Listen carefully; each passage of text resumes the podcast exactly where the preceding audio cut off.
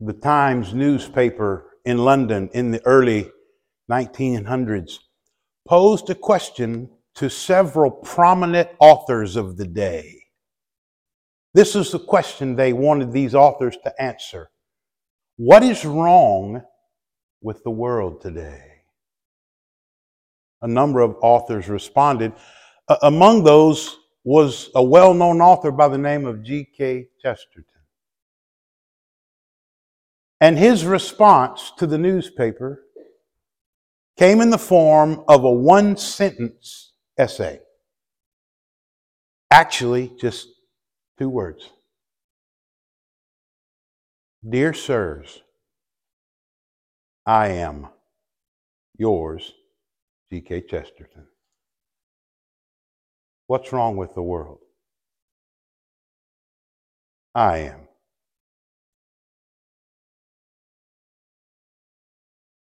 Tonight, what I want you to understand as we look at the scripture together is that what's wrong with the world is not what's out there. What's wrong with the world is what's in here. You understand? All of humanity, every single one of us has heart trouble. Now, there's a cure. But before the cure for humanity's heart trouble will do us any good, we have to both understand and admit that with humanity, the heart of the problem is the problem of the heart. So tonight I want you to look with me at Mark chapter 7. We'll be looking at verses 14 through 23. When you found that, I'll invite you to stand for the reading of God's Word.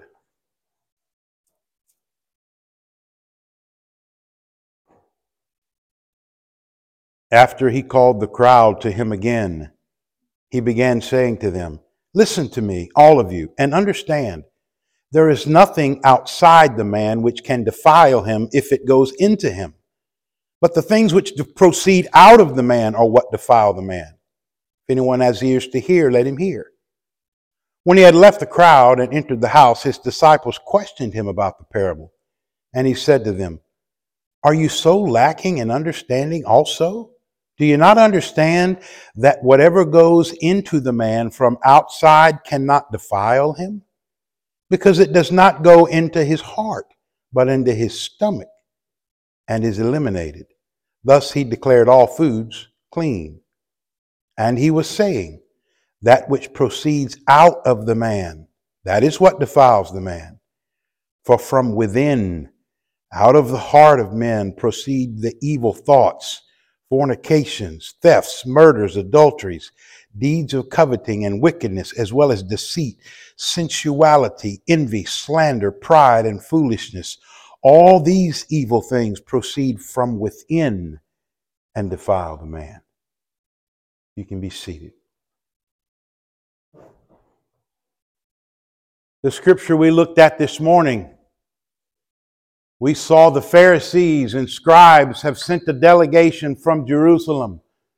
They're coming to try to discredit Jesus. They're seeking to do away with him by any means they can. So they seize upon the opportunity to accuse him and his disciples of breaking the law of God because the disciples were eating without ceremonially washing their hands. Why do your disciples break the tradition of the elders. Why don't they live according to the tradition? I don't know if you noticed this morning, but Jesus does not answer their question this morning. He immediately proceeds to rebuke them and indict them. Well, tonight in the scripture we're looking at, Jesus comes back to this issue they've raised. They're saying that because the disciples did not ceremonially wash their hands according to the tradition of the elders, that they were unclean, they were defiled. Here's the thought if you ate with hands that had not been ceremonially washed, that means your hands were ritually unclean. And anything you touched would become ritually unclean. So the food that you touched, when you touched it to put it in your mouth, it would become unclean. So the idea is they would, by having defiled hands, they would be eating food that was unclean. This would make them defiled. Now, we're going to see this word defiled several times tonight, and the best way for you and I to understand that it, essentially means to be in a, in a state before God where you're unacceptable. A person who's defiled is a person who is unfit to be in the presence of God, would not be allowed to go in the temple. It, it pictures being, being unclean and in a sinful, unacceptable state before God. So that's the issue. They're saying the disciples are unclean because they have not obeyed the ceremony of washing their hands before they ate. So tonight, we're going to look at two things. We're going to look at the lesson and the implications. First, we're going to see what is the lesson these verses teach us, and then I want to give us three implications that flow out of the lesson. The lesson is very straightforward, it doesn't require a lot of explanation, it's easy to see. Okay, so I want to show you what the lesson is, but it's summarized for us in verse 15. He called the crowd to himself. He began telling them, Listen to me, all of you. Now he's responding to the Pharisees' accusation that if you don't wash your hands ceremonially, it makes you unclean. Makes your food unclean, therefore makes you unclean. Listen to me, all of you, understand.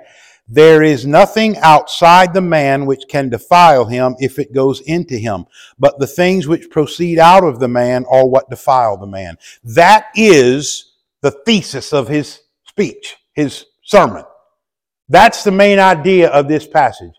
Nothing from outside the man which goes into the man can defile him. What proceeds out of the man is what defiles him.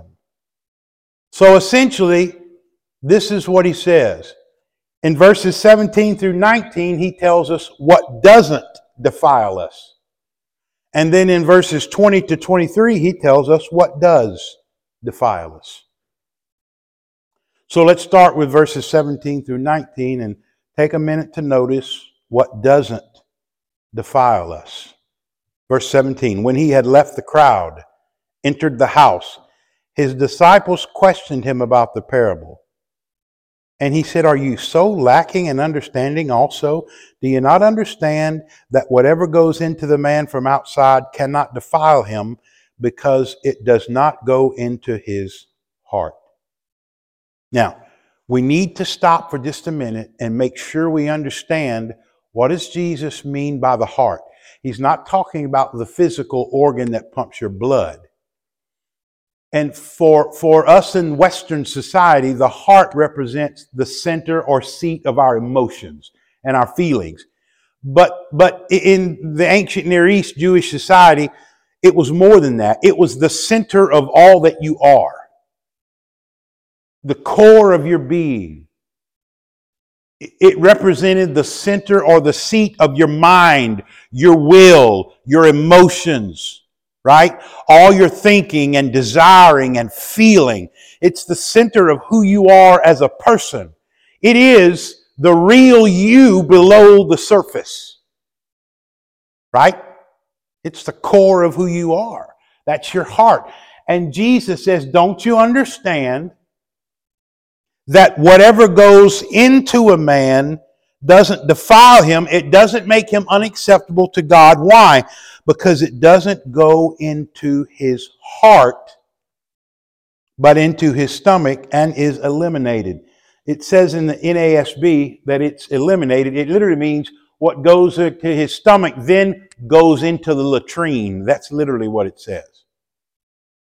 The food that you take into your digestive system passes through you and is goes into the sewage, we might say it that way. In other words, No, nothing in the process of you taking in food and digesting food and eliminating food, nothing in that process affects the way you think or the way you feel or, or your actions. It's strictly a physical process. You understand? Ingesting food and that food passing from your body does not affect your heart. It does not affect your mind, your will, or your emotions. Strictly a physical process. Now look at the end of verse 19. Thus, he declared all foods clean.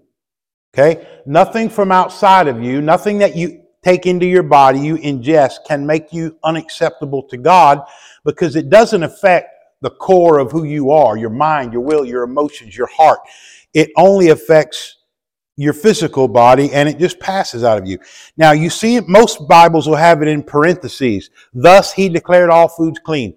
Now, this is not something Jesus said. Jesus did not say that means all foods are clean. There are no such thing as unclean foods. Jesus did not say that.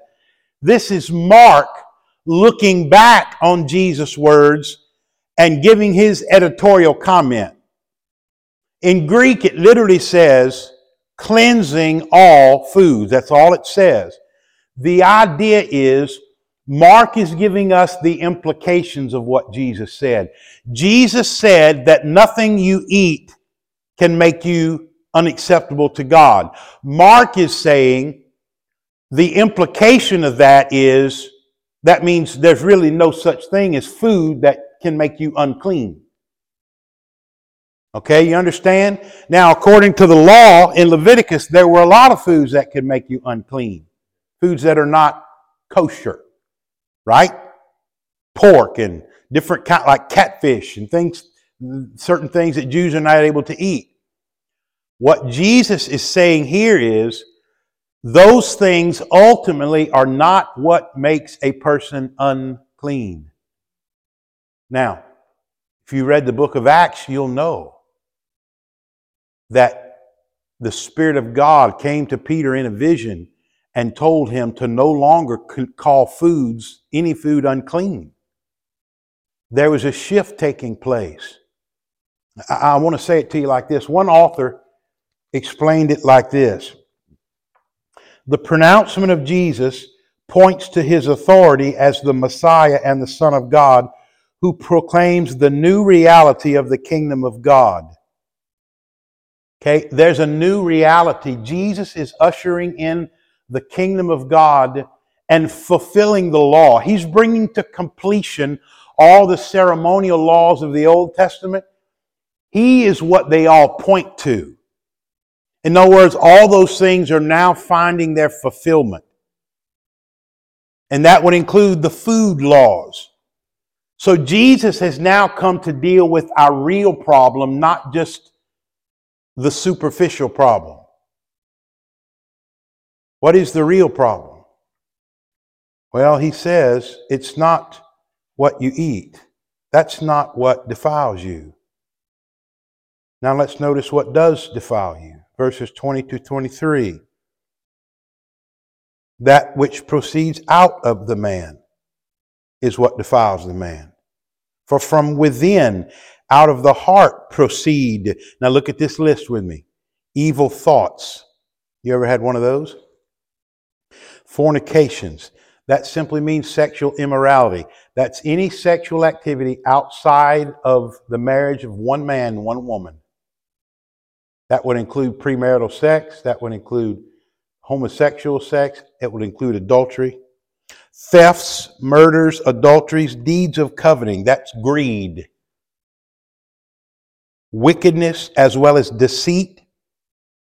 That's deception, deceiving other people, sensuality, that means pursuing pleasure without any moral restraint, envy, slander, tearing others' character down, defaming other people with your words, pride, which is arrogance, and foolishness. This means failure to act with good moral judgment.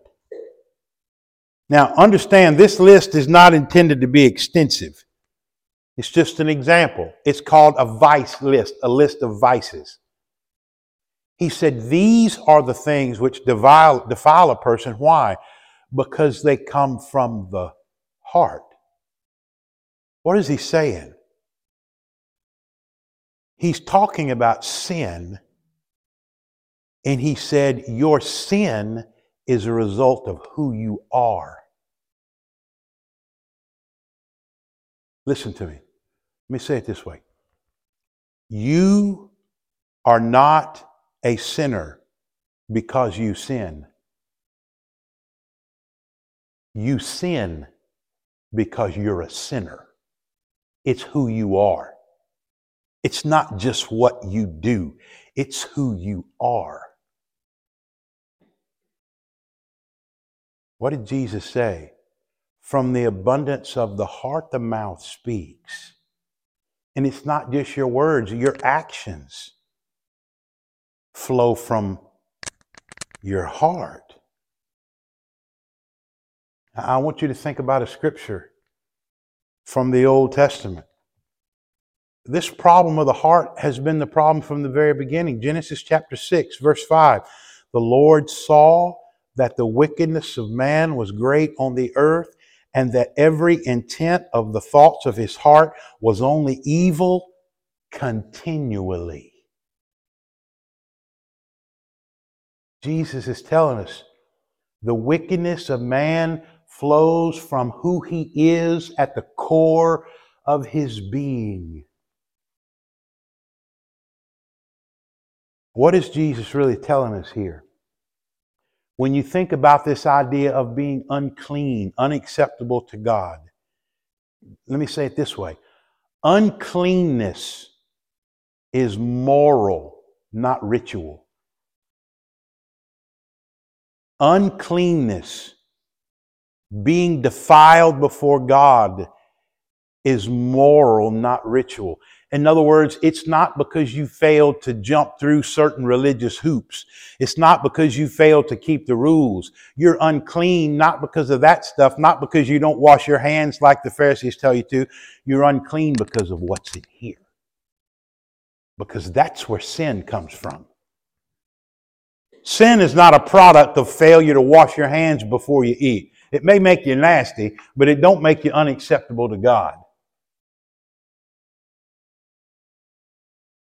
What does not defile us is things we ingest. What does defile us comes from inside of us, the heart. So, what's the lesson? There's no ambiguity in what Jesus is telling us here. Food is eaten and does not defile us. What defile us is the evil that is inherent in human beings. it's the evil that is with us and in us and part of us from the time we are born. What did David say? In sin did my mother conceive me. That doesn't mean she conceived him by having sex outside of marriage. No, he said, from the time I was conceived, I had a sinful human nature.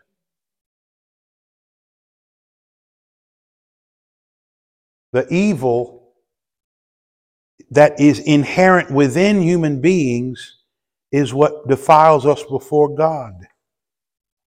Being unclean, being defiled are matters of intention, they're matters of the heart.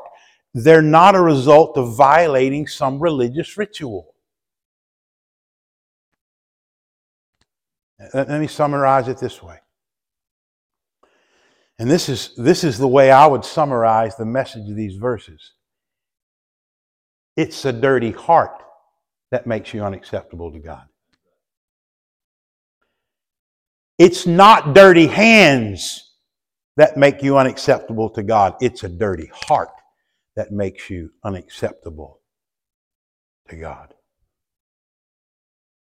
Now, I want, I want to give us three implications of that. If it's our heart that makes us unacceptable to God, What are three implications of that? Here's the first one external conformity to rules doesn't make us acceptable to God. Let me say that again. External conformity to rules doesn't make us acceptable to God. Tell me if you think this makes sense. If uncleanness is a matter of the heart, and Jesus just said it is, then doesn't it stand to reason that cleanness is a matter of the heart? If one's true, isn't the other necessarily true? If it's a dirty heart that makes you unacceptable to God, doesn't it stand to reason that what you need to be acceptable to God is a clean heart? Doesn't that make sense? It does. And what that means is just you keeping a bunch of religious rules doesn't make you acceptable to God because that doesn't affect your heart. That doesn't clean your heart just because you walk through certain rules and rituals. If that was true, the Pharisees would have been clean because they kept all the rules. But what did Jesus say about them? Jesus called them hypocrites and he said in Matthew, they're whitewashed tombs. On the outside, they're shiny, but on the inside, they're full of dead men's bones and all uncleanness. What was he saying? You keep the rules and you got the rituals, but you are unclean in the sight of God. Why? Because external rules and rituals are not enough to make you acceptable in the sight of God, because just like being defiled, is a matter of the heart. Being clean before God is a matter of the heart, not a matter of what you do with your hands. Now, what you do with your hands should be impacted by the condition of your heart. But your heart will not be changed just because you have a set of religious traditions that you keep. For example, you can pray and still have a wicked heart in the sight of God. You can read your Bible and still have a wicked heart in the sight of God. You can come to church and still have a wicked heart in the sight of God. Just doing those things does not change the condition of your heart, even though they're good things. Why? Because being acceptable in the sight of God is a matter of the heart not a matter of keeping certain rules. Here's the second implication of this truth only Jesus can make us acceptable to God.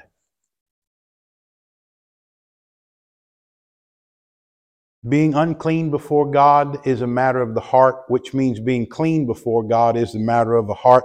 The only way to have a clean heart is through Jesus. In the Old Testament, God promised to make a new covenant with his people. The people of Israel could not keep the law. They were never going to be able to keep the law. It was God's plan all along to, to, to make a covenant with his people through his son, Jesus. From the very beginning, God planned to send Jesus. The time came in history when God announced to the people, Israel, that He was going to make a new covenant with them. He was going to change the way He dealt with His people. And He did that when Jesus came. But I want you to hear how He described this new covenant. It's in Ezekiel 36, verses 25 to 27. Listen to how He what God says He's going to do through Jesus, through this new covenant. Then I will sprinkle clean water on you, and you will be clean. I will cleanse you from all your filthiness and from all your idols. Moreover, I will give you a new heart, and I will put a new spirit in you. Will remove the heart of stone from your flesh and give you a heart of flesh I will put my spirit within you and cause you to walk in my statutes. you will be careful to observe my ordinances. What God said is, I'm going to take out that wicked, dirty heart. I'm going to give you a new heart. And what that means is, that means the gift of the Holy Spirit that He plants within us. A new nature, a new way of thinking, a new way of desiring and feeling and willing new emotions, new desires, new thoughts. He's going to do that. He's, and he calls it giving you a new heart. Taking that heart that's unclean and wicked and giving us the Spirit of God. What's the only way for that to happen? Through Jesus. Only Jesus can give you a new heart. You understand? The fact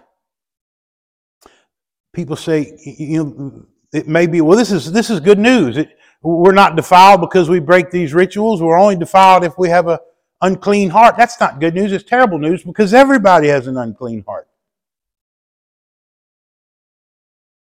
You understand? When Jesus said what comes from the heart of man is what defiles him, he wasn't just indicting the Pharisees, he was indicting all of us. All of us have an unclean heart. Did you notice the first thing in that list Jesus mentioned? This list of sins that come from an unclean heart. The first one was evil thoughts. Who in here has never had an, un, an evil thought? Raise your hand. All of us have. Today. So only Jesus can make us acceptable to God. The good news is He can and He will. And for those of us who have trusted Him, He has. But remember, we're only acceptable to God because of Jesus, right? Because of what He's done. Because He cleansed us of sin and gave us a new heart. That's the only reason we're acceptable to God. Not because we magically figured out how to do God's will perfectly. Now, here's the third implication of this message that I want to give you. As Christians, we should regularly examine our hearts. What do I mean? It's true that if you're truly a believer, if you've been born again through faith in Christ, you have been given the Spirit of God to come and take up residence in you. But that does not mean you no longer have sinful desires because you still live in a body that is unredeemed. You still have a sinful human nature that resides within this flesh. And because of that, there's a war described in Romans 7 uh, between your flesh and the Spirit of God in you. And so, even sometimes in our heart of hearts, we want to do what's right. Sometimes our flesh is so strong we still end up doing what's wrong. What that means is it's very appropriate for us as Christians to take a close look at our hearts. What are our true motives about this issue? What are our true feelings about this issue? Am I thinking right about this issue? You understand? About this decision. God, am I thinking right about this decision? Are my thoughts in line with your thoughts? Are the emotions I'm having in this moment consistent with what they ought to be for somebody who's filled with the Spirit of God? Are my desires in this moment what they ought to be? How often do we stop and really examine our hearts in this moment? In this moment, where's my heart? I, I, believe as Christians, we should have a regular practice of saying, God, let me see my heart the way it really is. I know you've changed me. I know you've given me a new heart. But God, I know I'm still fleshly. I'm still sinful. And I want you to help me to see if my thoughts are what they should be, if my desires are what they should be, if my emotions are what they should be. We should examine our hearts. Listen, I, I want to tell you again the bottom line of the message is this it's a dirty heart that makes you unacceptable to God. What we need is a clean heart. I, am going to make a suggestion to you, something I think might help you. Something I think would be good if you would pray this every morning during your prayer time for the next seven days, just for this week, starting tomorrow through next Sunday. Pray the first half of Psalm 51:10. Psalm 51:10 is the prayer of David. Create in me a clean heart.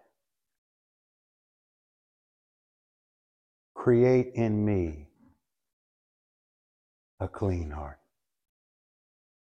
What a wonderful way to begin your day. God, today, create in me a clean heart through your Son, Jesus. Help me to think, desire, and feel consistently with your Son. Help me to have the thoughts I ought to have, the will, the desires I ought to have, the emotions and feelings I ought to have. God, this day created me a heart that's clean so I can be acceptable in your sight. Pastor Corey Brooks spent a large part of the winter in 2022 on a rooftop in Chicago sleeping in a tent. Why in the world would he sleep on a rooftop during the winter in Chicago? Well, he was trying to raise awareness and raise resources for the neighborhoods on the south side of Chicago, which were ravaged by violence and poverty. Well, on the 120th day of his little vigil, he was joined by two other pastors, Carl Clausen and Mark Jobe. Mark is the president of Moody Bible Institute.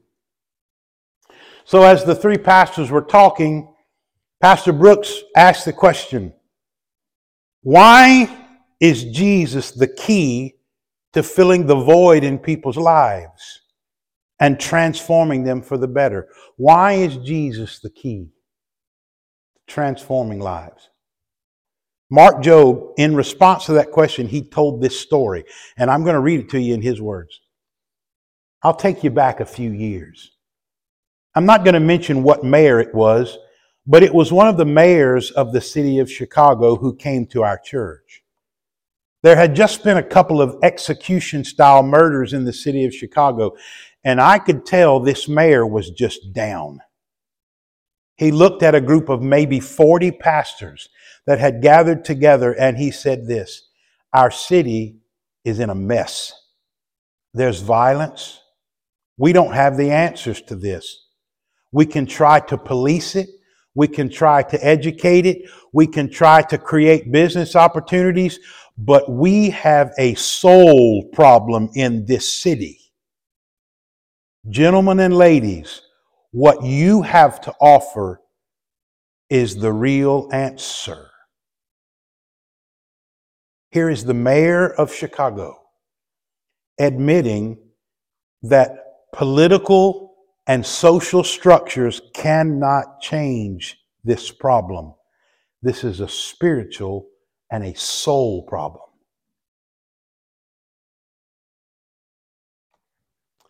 Listen, what Jesus is saying to us in these verses is that mankind has a soul problem, a spiritual problem, a heart problem